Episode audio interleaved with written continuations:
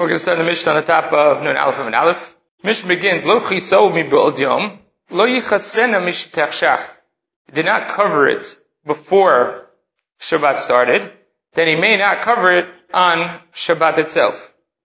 Kiso v'nitgale, if he covered it already and then it was exposed, mutar the chasoto. Then he's allowed to cover it. Memalei kaiton, he's allowed to fill up a pitcher of water, v'notein l'tachat akar or l'tachat akesed, to put under the pillow or under the mattress. So in terms of the first part of the Mishnah, we're talking about Atmana here. And we know that you're not allowed to start to do the process of Atmana, you're not allowed to be matmin on Shabbat itself. We've seen that. So here, the process has to be done beforehand. And therefore, if he was not matmin b'od he didn't cover it while it was still daytime, then he's not permitted to do that at night, because that's what we call tchilat hatmana, the beginning of hatmana process, which must be done prior to the Shabbat.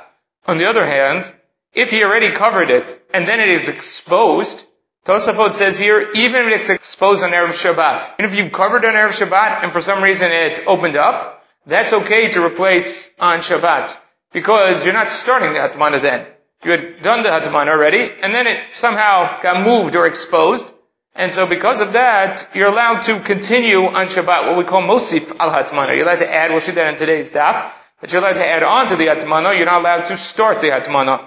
So as long as it doesn't look like you're starting the Hatmana, we're okay with you covering it up. So then, for sure, everybody agrees, based on the Mishnah, that if it got exposed or you opened it on Shabbat, that you'd be able to replace it. The question's on Erev Shabbat if it gets opened up. Tosafot is Mechadesh here that even if it got opened up on Erev Shabbat and it went into Shabbat uncovered, but because when you put it in, you covered it, and unbeknownst to you, for whatever reason it uncovered, that's okay, and then you can replace it on Shabbat. Other Rishonim believe that if it got exposed on Erev Shabbat, you cannot replace it. It has to go into Shabbat, bihatmana, in order for you to then expose it and recover it on Shabbat. The latter half of the Mishnah deals with hatmana for cold items. We're talking about cold water there, and you want to maintain or insulate the item so the cold stays in the water. So you put it into the car or the keset, you put it into a pillow under a mattress to protect it from the heat.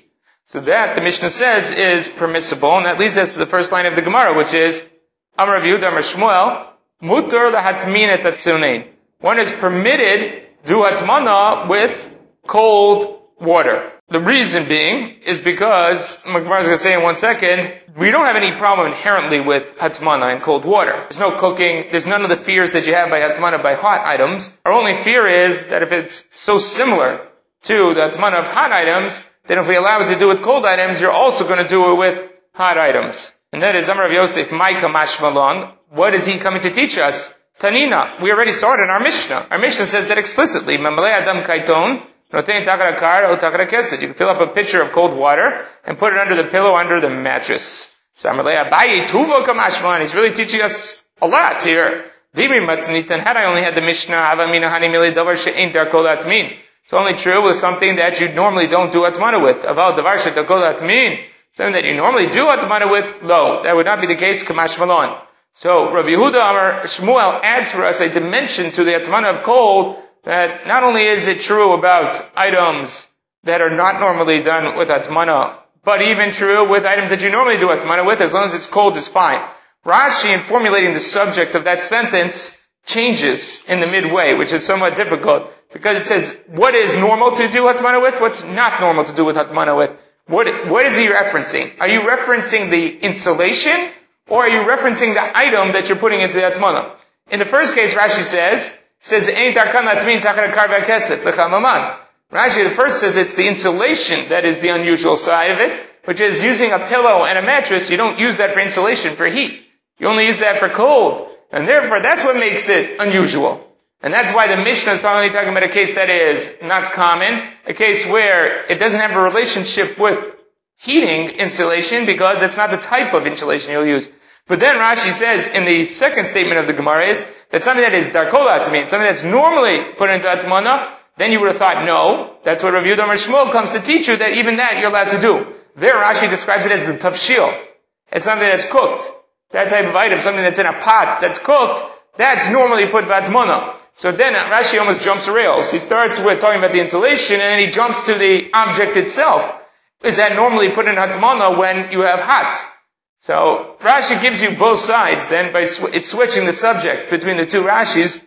So it could be true in either case. It could be true of the insulation or it could be true of the item itself. If it's insulation that you normally don't use by hot items, that would have been a havamina by the Mishnah. Along comes Rav Shmuel says even in with insulation that you normally use by hot items, you're allowed to do it. Or it could be the other way around. For objects or items that you normally wouldn't put into atmana when they're hot, then that's what the Mishnah addresses.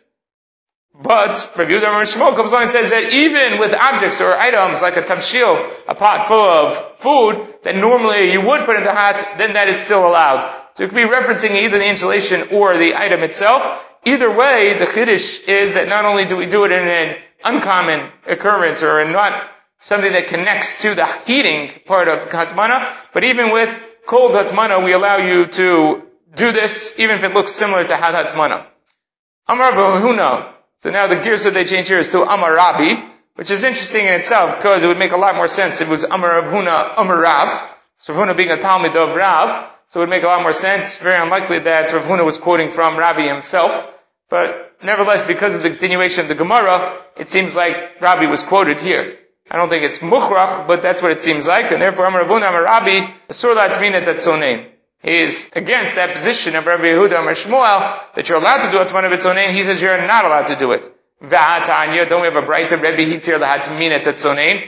Rebbe said you're allowed to do Atmana with Tzonein. So the reason that they moved the Girsa to Rabbi is because it sounds like the Gemara is asking a stira in Rabbi's position. It sounds like Rabbi said no Atmana, and now we have a brighter that says yes Atmana.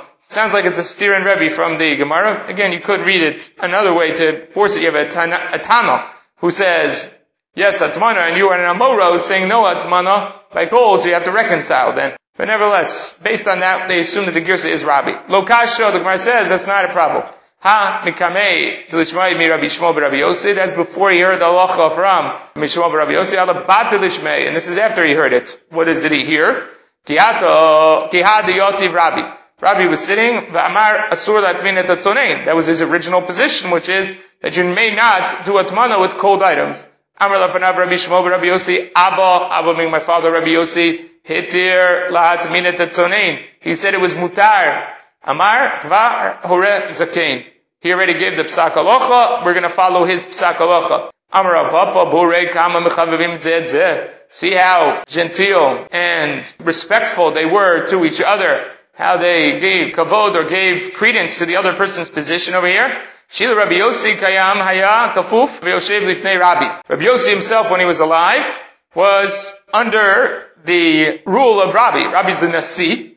And even though Rabbi Yossi was greater than Rabbi, Nevertheless, he accepted his Piskei Alocha. He was under his guidance or his rulership as the Nasi of Eretz Yisrael. And despite being greater than him, he still gave in to Rabbi's positions, whatever Rabbi said. Tosafot does mention, he mentions this in other places, that that was only true when they first started out, that Rabbi was not as great as Rabbi Yossi. But later on in life, Rabbi, because of the number of Talmidim that he had, they were Mechadadan, they sharpened him, and then he eventually became greater than Rabbi Yossi. But at least in the beginning, Rabbi Yossi sat in front of Rabbi despite his being greater than Rabbi. Da Rabbi Shmuel Rabbi Yossi Demalei Makom Avutav. Shmuel Rabbi Yossi, his son, who was filling his father's shoes, filling his father's shoes not simply because he was the inheritor, but because he was as great as his father. And he sat in front of Rabbi, meaning that he had to accept the Piskei of Rabbi. And we assumed, just like Rabbi Shmuel Rabbi Yossi was that way, so was Rabbi Yossi. And Rabbi himself says, Kvar Zakein. He accepts the position of Rabbi Yossi. The fact, the fact that Rabbi Yossi and Rabbi Shmuel Rabbi Yossi were in front of Rabbi Kital Midim. Nevertheless, Rabbi, when he heard a Sakalocha from Rabbi Yossi, says, I accept, and that's it. I bent my will to the position that I heard from Rabbi Yossi. So Amarle Rav Nachman, the Daru Abdei.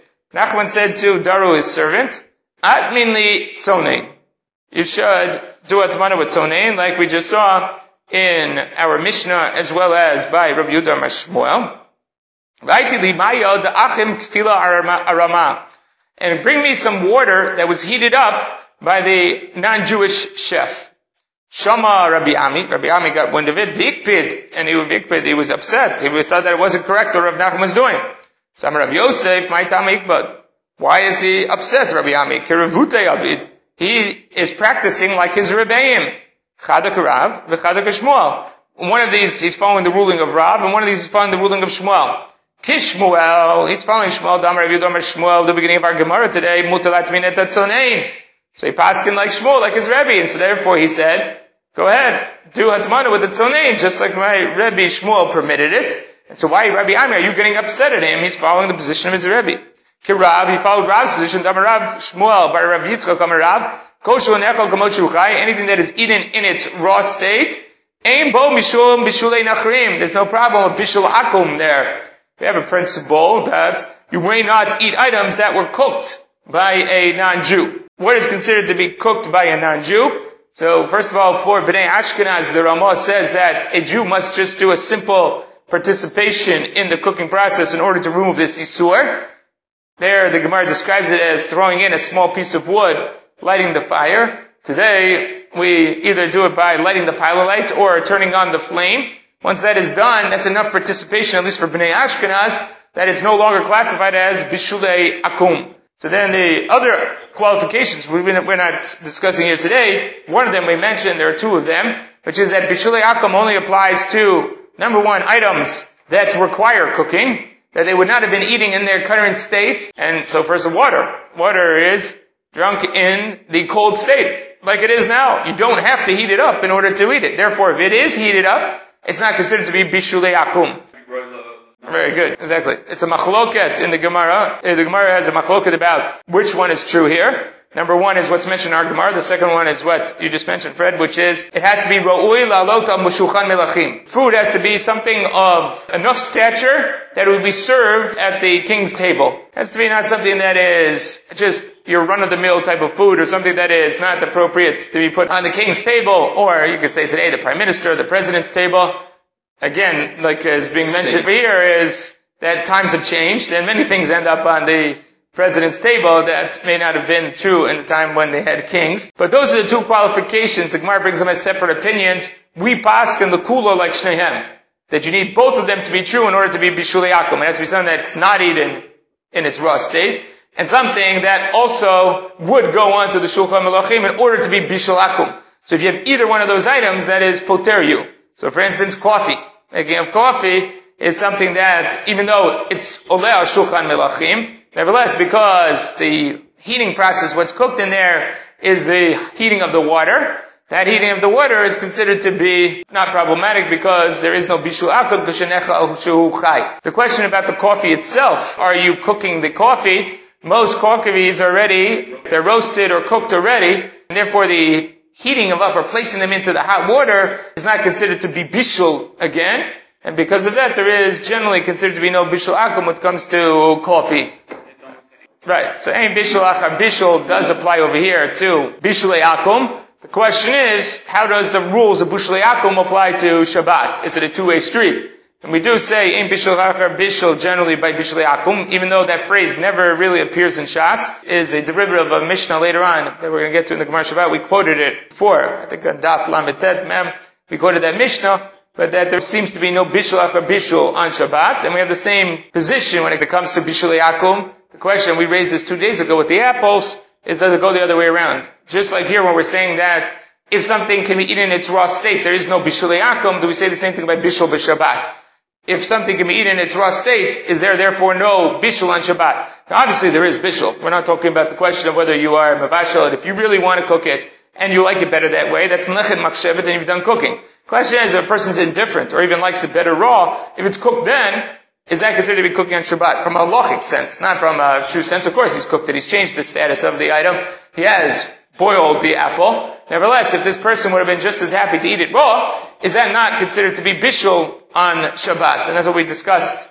The uh, Tosafot quoted, and we took most of it, the Chuvas of Vaz, as well as the other poskim that discuss this issue as to whether there is bishul akum by raw items that don't necessarily have to be cooked. So in the end, if Nachman is following the positions of his Rebbeim, Rav and Shmuel, why is it that Rabbi Ami got upset at him? My answer is, Adam Chashuv Shaini. Rav Nachman is a choshev an individual. As Rashi phrases it, if people see him, shu mekil, that he does things but the kula, ome to mekil yoter, they're going to go even further. So even though mi'ikar adin, it is correct, but since there are some that are no egiser here, and he goes ahead and he's mekil and goes to tzad kula, he's going to set a precedent by which people are going to think that halacha is not so important, or where I need to be, I can be mekil. And therefore he felt that it wasn't appropriate for Rav Nachman to act in this manner. Tanabanan.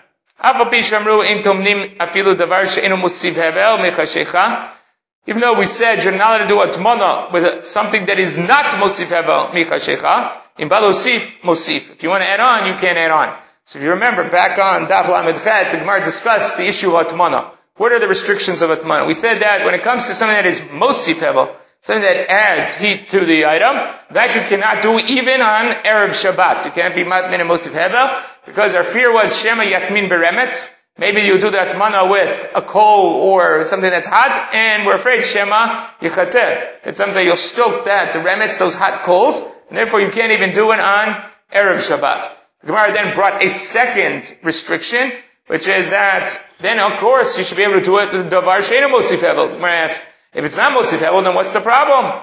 And number two is, if it's not Mosif Hevel, why is it even a problem on Shabbat itself? Why can't you insulate on Shabbat? What's wrong with doing Atman on Shabbat? The Gemara there answered Shema Yartiach.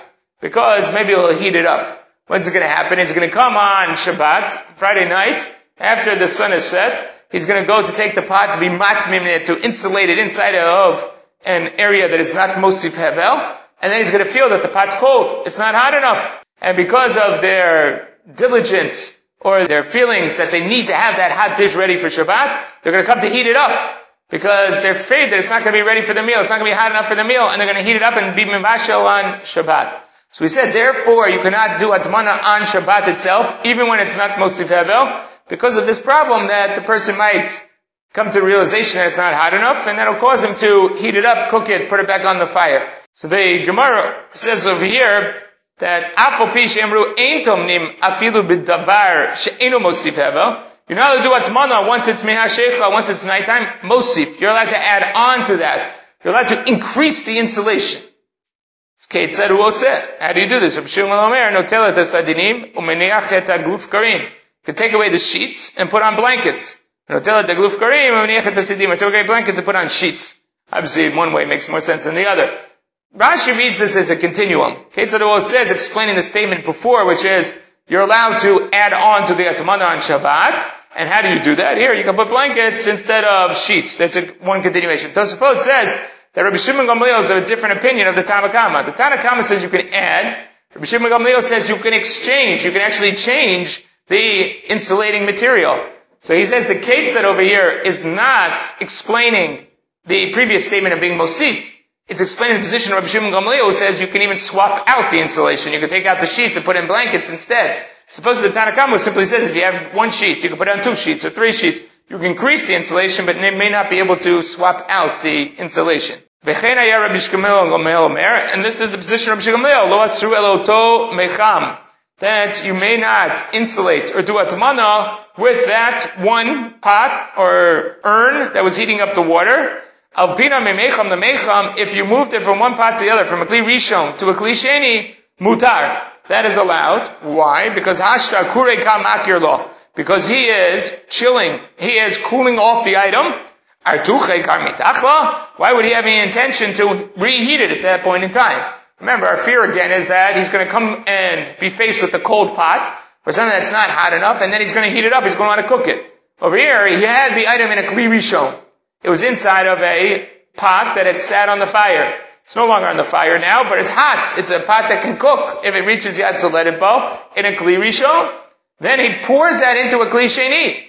When we pour from a Kli Rishon to Kli Sheni, you know you're cooling off whatever is inside of the Kli Rishon. Remember, Tosafot suggests it has to do with the cold walls of the Kli Sheni or whether it's the exposure to the air as you pour it over. Whatever the reason is, it's clear that when you move from Kli Rishon to Kli Sheni, you are cooling off whatever was in the Kli Rishon. If that is the case, we're not going to worry then and put an Xera in place. Don't do Atmana then with this secondary item because you might come to heat it up. Then don't move it out of the Kli Rishon. If you really wanted it to be hotter, you would never have poured it out of the Kli Rishon into the Kli Sheni. The fact that you've now poured it from Kli Rishon to Kli Sheni already indicates your intention to allow this to cool off. So they're not going to worry about you then heating it up again. If you insulate it now, there is no fear that you will reheat it. Taman, vikisa bedavar hanital b'shabbat. This is a tosefta. This tosefta is going to go through the end of this amud and into the next amud, and it's going to involve issues that don't seem connected because it's just quoting a long, very long tosefta over here. So if a person did atmana and covered the pot, davar nital b'shabbat, something that's not mukse. Oh, taman b'davar she'enu nital b'shabbat, or he used for insulation something that's mukse, v'chisa b'davar nital b'shabbat, but he covered it, the top layer of the insulation, he used something that was not mukse, harizeh notelo machzir. There, there's no problem. It's very easy to gain access to the pot. Either you can lift the pot out, or even if you can't reach the pot, you can move whatever's on top of the pot because it's not muksa. So there, that's very simple, straightforward. The problem comes in the other way around, which is taman b'shabbat. Used for the insulation plus the cover, something that may not be carried on Shabbat, meaning muksa. Oh, shetaman b'davar nital b'Shabbat, or he's surrounded or insulated with something that's not carried on Shabbat. But the cover, the top layer, was something that was muksa. If a portion of it is exposed, no telo then you can take it out and put it back. Vimlav, if it's not the case, eno no telo He may not take it out and put it back. Question here is, why not? Once you have the muksa item on top, you can't take it out, you can't put it back if it's totally covered. And that's whether it's muksa on top and muksa on the sides or just muksa on top. The problem being that the muksa that you place on top is something that you cannot move, something that you cannot remove. If that's the case, you don't have access to the pot. Because you don't have access to the pot, the question is, with what will you hold the pot? You can't get to the pot without moving the muksa. To move the muksa, that you're not allowed to do on Shabbat. So that's what's precluding you from getting access to the pot. Rashi asks a very simple question. He says, fine, you have muksa on top, but you told me the insulation on the side is not the muksa. So all you have to do is enter from the side instead of from the top. Stick your hand down the side and pull out the pot that way instead of going from the top.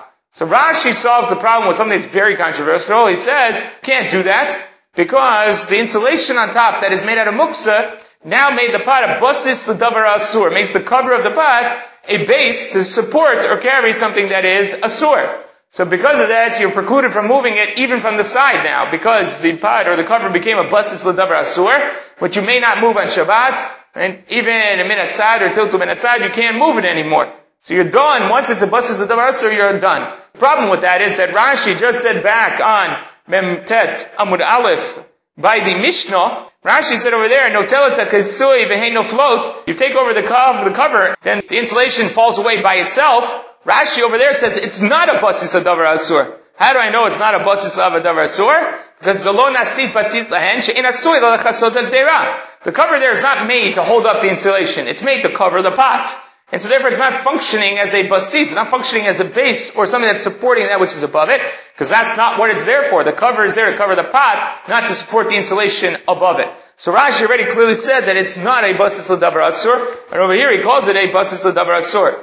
What you have to answer for Rashi is that the difference here is being migulek or not being migulek Maybe by the Mishnah there was something exposed from the pot, and over there he says it doesn't become a basis l'davar asur. But over here, where there is no exposure of the pot, this is where it does become a basis davar asur. That's what you'll have to say for Rashi. Tosafot says he doesn't understand how Rashi could say it's a basis davar asur, and therefore the Ri and the Rabbeinu Tam come up with alternative answers to figure out why when the cover is muksa you can't get access to the side. One of them is to say that the cover is similar to the covers that they use in restaurants or in fancy settings. For instance, bring out a plate with a tray, and then they have those covers that not only cover the top, but they cover the sides. So that type of cover is what we're speaking about here, according to the Rabbeinu Tam, that the cover not only encapsulates the top, but the sides as well. And because of that, once you have mooks on top of the cover, you can't get access to it from the sides because the cover itself is now the problem and you can't get access. That's one possibility. The Ri explains that it's shutaman b'gdera b'kupa nital. The way that he did it was that the side insulation and the bottom insulation was, for instance, he put into a basket. He placed the pot into a basket, so the side insulation, and the bottom insulation are the basket itself. Then he fills the top of the basket with muksa now. That's what creates the top cover is that muksa area. So he doesn't have access to the side now because it's not something that falls away. The assumption of Rashi is that whatever insulation you're using on the side is something that you could stick your hand into and then pull out the pot. If you're using a kupa, a basket, you're not going to have access. It's something that's solid. You're not going to have access to the side. Tosafot deals with the issue by creating cases where you don't have access to the sides, and that's why the muksa on top is problematic. Rashi says, well, well, the muksa is on top. You do have access to the sides. So Rashi comes up with a different halachic issue, which is basis l'davar asur. Because now the cover became a basis to the muksa on top.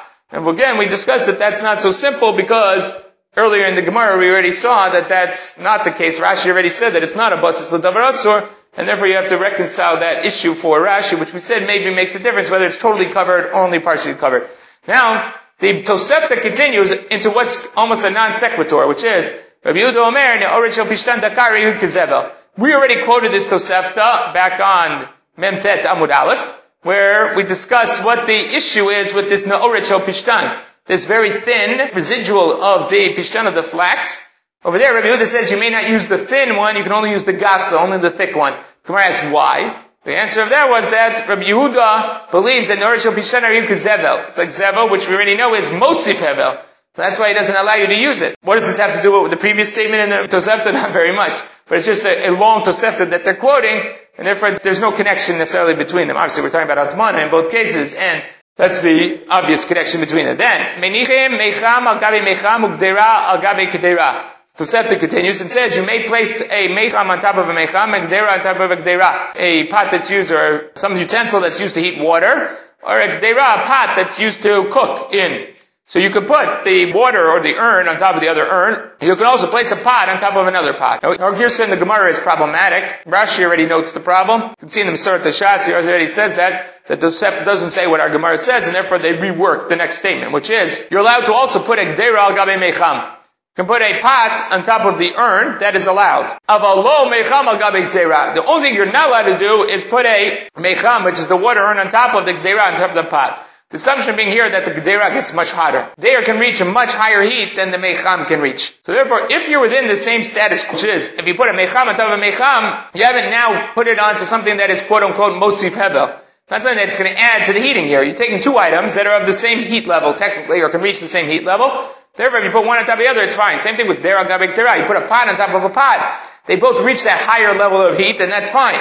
So too, if you put the dera on top of the mecham. If you place the hot pot on top of the urn, on top of the cooler one, that's also not a problem of atmana. The only problem in time you're to have an issue is when you put it on the bottom. The gdera is on the bottom, which is a hotter item. And then you put the mecham on top of it, which does not reach that same heat level. So now you basically put a heat source underneath. And that's going to be a problem of hatmana coming into Shabbat. Now this is mentioned twice in the Shulchan Aruch. It's mentioned in Reish Nunchet. Reish Nunchet addresses this issue and what seems to be the topic of the Tosefta, which is a problem of Atmana. If you, if you then put dough around it or you lock it in place, putting the hotter item on the bottom is problematic in terms of Hatmana.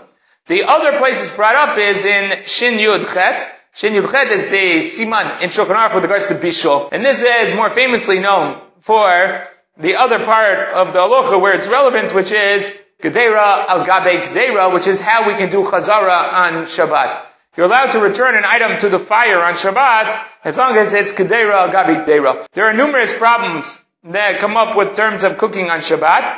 The ones that are Daraita, we almost never bump into because most of our cooking is done before Shabbat. Then if it's Gemachal B'Dusai already, we go into Shabbat, we assume that it's all fine. Most of that is not the issues of cooking on Shabbat. Most of the issues that we run into are issues dirabanan. Issues dirabanan, shihiyah, which we already discussed extensively, which is leaving something on the fire going into Shabbat. There we said it has to be gorafikatum. It has to be either cleared out or ashes poured on it. Today, the modern day idea is the blech that's on the fire. You have to do something that, according to Rashi, cools down the fire. According to the Ran, is a heker, so that you will not come to stoke the coals, not come to raise the flame going into Shabbat. So that's the requirements for Shi'iyah, leaving something on the fire on Shabbat. There's an additional issue on Shabbat itself, at least for Bnei Ashkenaz, which is that on to Shabbat itself, to return something to the fire, we worry about something called Mechse Kebishol. Looks like you're cooking on Shabbat. Now, if the item was hot, you took it off the blech, as long as you follow the requirements that the Gemara lays out about how exactly you hold this pot, then you may return it to the fire in the exact same position it was before. You can put it right onto the blech, no problem. So for instance, if you take an item off the fire and you hold it in your hand the whole time, you serve something out of it, you can replace it as long as the liquid remains hot. If it's a solid any way you like, you can put it back onto the blech itself. Because then it's basically a continuation of the original Shia. Problem comes, for instance, if you have something in the refrigerator. You have chicken, you have a kugel that's in the refrigerator, a solid item, which ain't bishul achar bishul, you want to place it onto the blech on Shabbat. There, for at least for Bnei Ashkenaz, we say it's mechsek bishul. It looks like you're taking a cold item, putting it onto a heat source, and cooking it on Shabbat. Yes, you know that it was already cooked, but that to an outsider, that's not necessarily true. They don't know that you cooked it beforehand. They don't know that this is already mivushal, so it looks like you're cooking on Shabbat. So you have to do an additional item, which is a heker, an additional item that indicates that you're not cooking on Shabbat. So it's lo mechsek bishul. So one of the suggestions is kudeira al gabe kudeira. That if you place one pot on top of the other pot, that's not the normal way to cook. Since that's not the normal way to cook, then together with Ein Bishul Achar Bishul, even if it reaches the Yatzaledipo, people will know you're not cooking because nobody cooks this way. So by putting it on top of the other pot, it shows or it's an indication that you're not intending to cook. Yes, the item is cooked already. Had it not been cooked and it reaches the yad soledet bo, you would have had a problem. But the whole way that you're doing it already demonstrates that that's not your intent because you wouldn't have cooked in this way. There are kulot with this. We don't necessarily pass in this way the alocha, but makam you can't use them. For instance, items that are not usually cooked on top of a stovetop, items that are baked in an oven.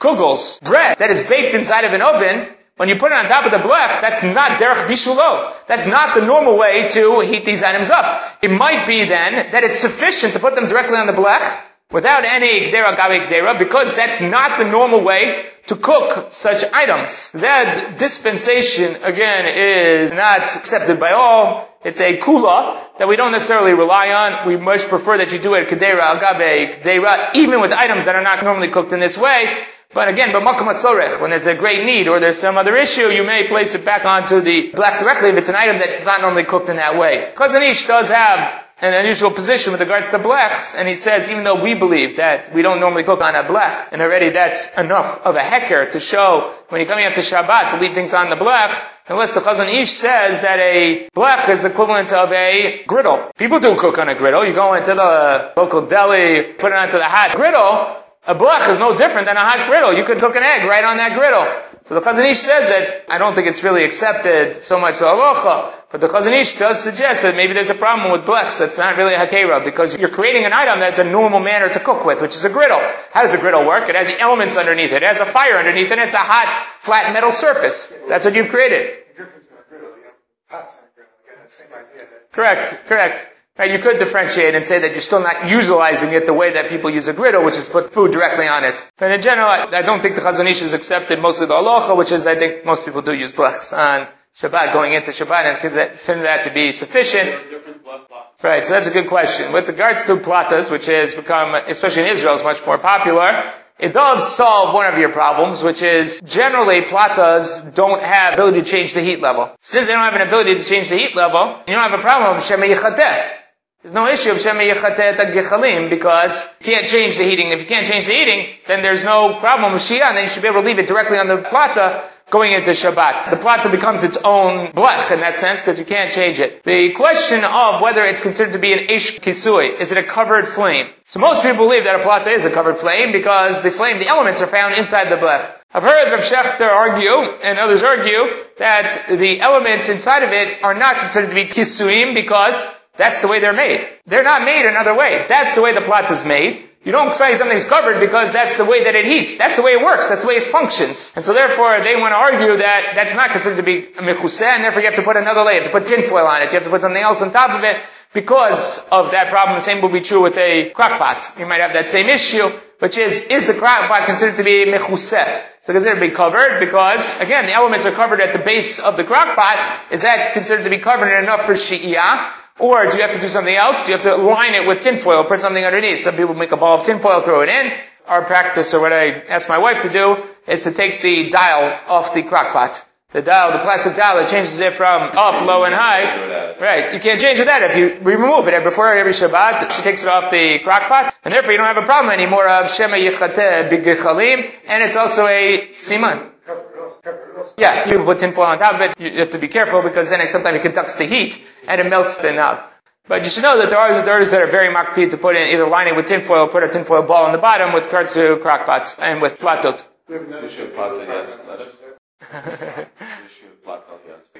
Yeah, so let it is not an issue. We know that because if you only put something on the fire on Shabbat that it was already mivushal. The fact that it reaches the Yad Bo is not an issue because there's no bishul. If you're mivashal, it doesn't matter how you do it.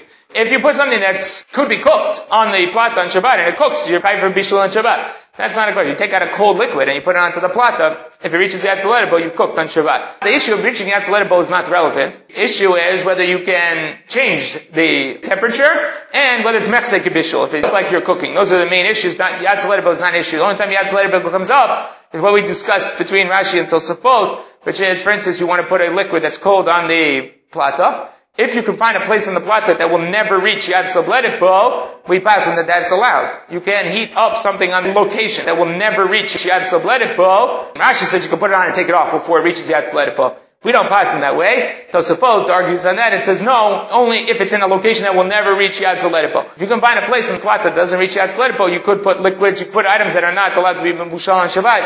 You can't place them there on the plata. Right, so that's a big question in the poskim is how much liquid is considered to be a liquid item versus uh, a solid item. That the post discuss what that threshold is. How liquidy does it have to be in order to be classified as a liquid instead of a solid, which has a big nafkamina in Ein Bishul Achar Bishul, which all the Rishonim agree by solid item. There's no Bishul Achar Bishul, happens to be Machlok Rishonim, but there's Bishul Achar Bishul by liquids. We happen to be Choshesh or passing like those that say there is Bishul Achar Bishul by liquids, and therefore you have to be careful about that threshold between solids and liquids. You're allowed to attach the two pots together with dough, not so that they should get hotter, because that it should stay in place, that it should hold the heat and should stay in place. That is allowed. Just like you're not allowed to do hatmana by hot items, you're not allowed to do hatmana by cold items. Now we have Rabbi Hitir Latmina Tetzonein. Rabbi says it's mutar. Again, Rabbi says this after he heard it from Rabbi Shimon Rabbi Yossi and changed his mind. So he does say that you're allowed to do tzonein, which is the way we pass in halacha, that is you can do hatmana with tzonein. Then, an important halacha now, ve'ed marzikin lo et sheleg velo et barad. One may not crush ice or snow on Shabbat. It's interesting. Rashi over here translates barad as glacia, probably from the word glacier, ice or snow. Shvoshi zovu meimav, in order to make them into a liquid. Aval notenu l'tocha kos, but you could put it into a cup, or the tocha ki arav eno choshesh, or into a bowl, and not worry about it. Here there is a three-way machloket rishonim as to what the issue is. Rashi says that when you yizovu meimav, teshuv dekam molid b'shabbat, creating something new on Shabbat. V'domei l'malacha. It looks similar to malacha, sheborei amayim He's creating this water. So Rashi says it's a mechsek molid. There's a restriction on Shabbat about creating something new. You can't be molid. Something that is, comes into existence or into accessibility on Shabbat is a problem of nolad. It's a problem of muksa, of nolad on Shabbat. Rashi says over here, it looks like you're nolad. Everybody knows that the reason that ice or snow turns into water is because it melts. When it melts, it's really the same item. It's just changed its form. So therefore, as Rashi says, it's not really molid. But it looks like you're changing. It looks like you're taking something and changing its form. So because of that, it's not allowed to be done on Shabbat. On the other hand, what's clear from Rashi is if you leave the ice in a cup, or you leave the ice in a bowl, and it melts by itself, that would be fine on Shabbat. That'd be totally okay because Rashi says it's mechse kemolid. Over here, you're not doing anything. It's happening by itself. And therefore it'll be fine on Shabbat. You're not actively changing the status of this item. On the other hand, the Ritva and the Rashba quotes other possibilities. The Rashba himself says the problem here is schita. It looks like you're sochet the item. It looks like you're squeezing the item to take out the liquid from it. So when you're squeezing the item to take out the liquid from it, it looks like a problem of schita. People are going to think just like you can squeeze ice or snow to get liquid, you can squeeze a fruit to get its liquid out. Therefore he says you may not do it on Shabbat, but dispensation of the Rashba is if you crush the snow inside of another liquid. If you crush the ice inside of another liquid, it'll be fine. Because over there you can't see that the liquid is emanating from the animal. You can't see that there's schita being done. So over there the chashash falls away. So that's the one heter of the Rashba. The Rashba says that if you crush it inside of a liquid, then you are fine. The other position is that of the Ritva. The position of the Ritva is, it's not looking like Molid, it is Molid on Shabbat. You actually are creating something new on Shabbat. And therefore the Ritva says that one may not crush ice or snow on Shabbat, but if it is placed into another liquid, you're okay. Because that's not looks like molding on Shabbat. So you can put ice into a drink and let the ice melt by itself. If you put it into a liquid, that's fine. Yeah, you could might be able to put it in the hot water. Yes, depending on how hot it is. You have to be careful of how hot it is. It's the same question putting cold water into hot water in general. Can't cook water in a klisheni. So it's a klisheni, you can put the ice into it directly. Rishon, it's below yad po, then you can put ice into it. Alright, so there you have three opinions in the Rishonim as to what the issue here is. Rashi's Mechsek Molid. Ritva says it's Molid Mamash. The Rashba says it's the problem of Schita. All of these can be solved some ways. In first instance, if you place it into a cup of water that exists already, that can solve your problem, according to most.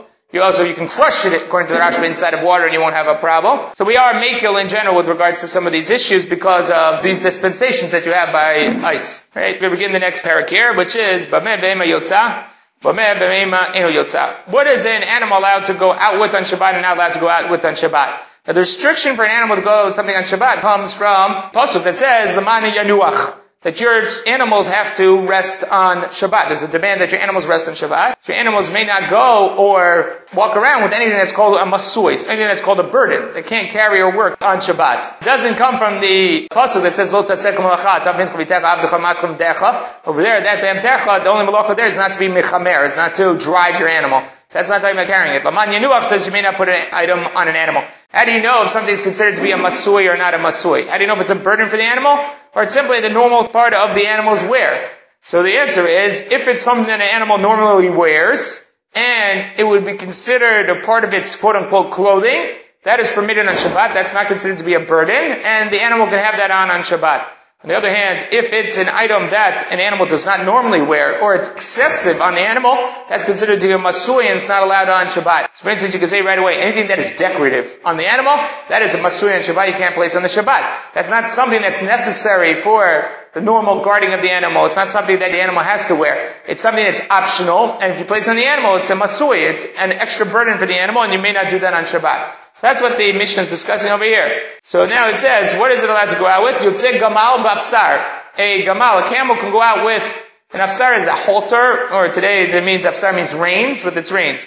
Vinaka, Naka is a female camel who is a little more mischievous than the male counterpart, therefore goes out bechotem. Chotem is a nose ring that you put on it, then you tie the nose ring down to keep it calm.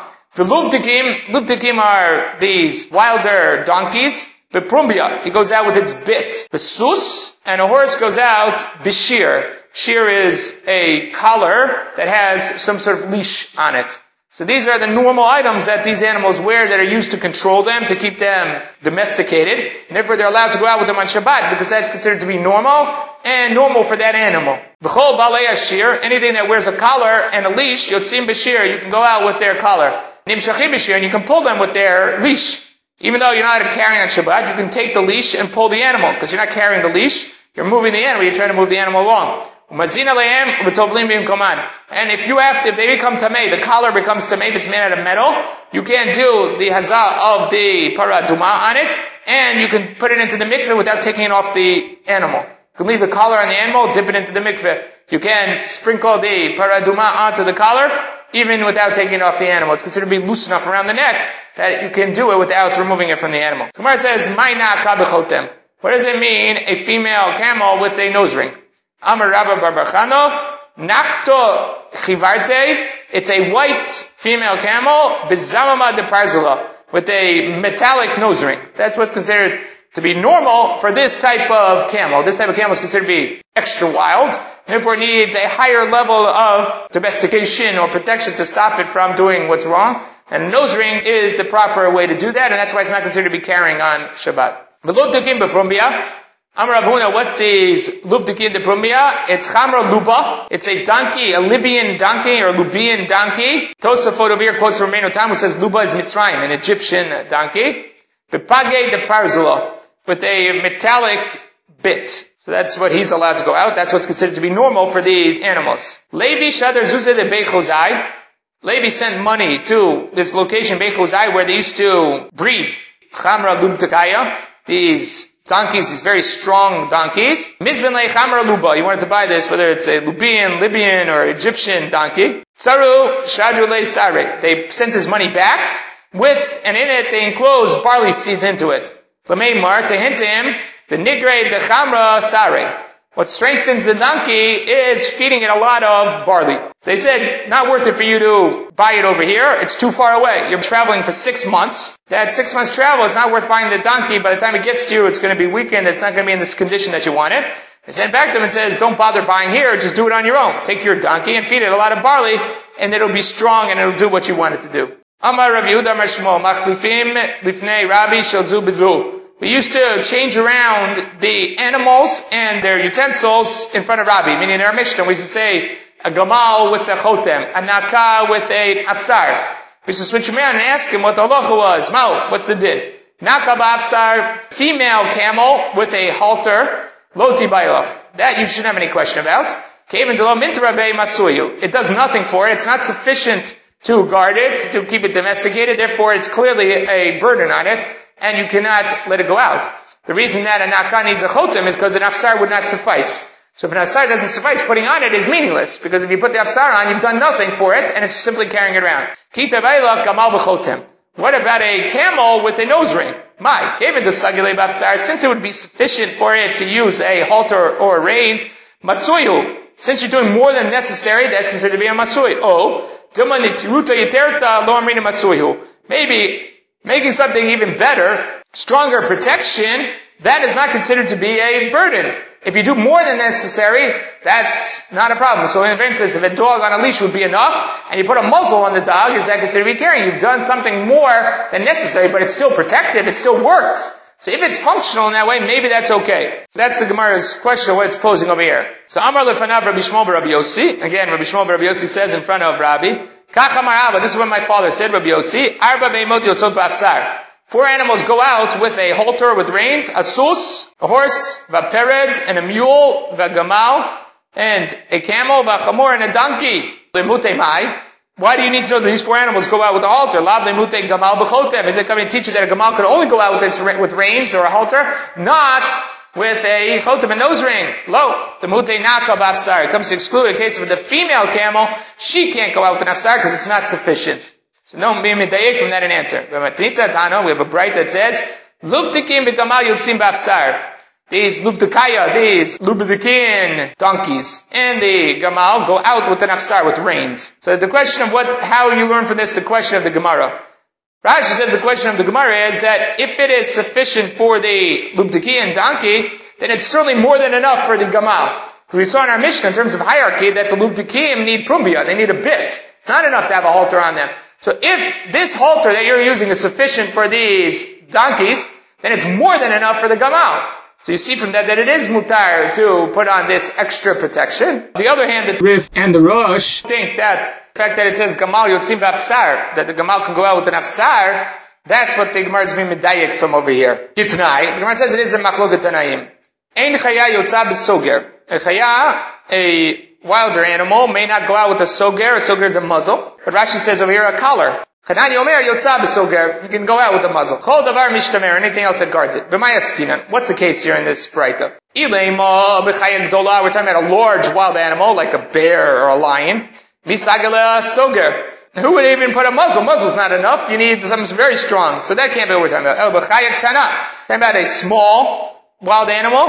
Why isn't a soger enough? Why isn't it considered to be a muzzle would be sufficient, more than enough to be overkill? So. Talking about a cat, Ika Benayu. Tanakama Savar came into Sagile B'mitno, could have used a simple cord, that would have been sufficient over here. Therefore, Masuyu, therefore putting on a muzzle is excessive. And that's what the Tanakama says, that's a masui. Lo. Anything that is extra protection, we don't say it's considered to be a burden.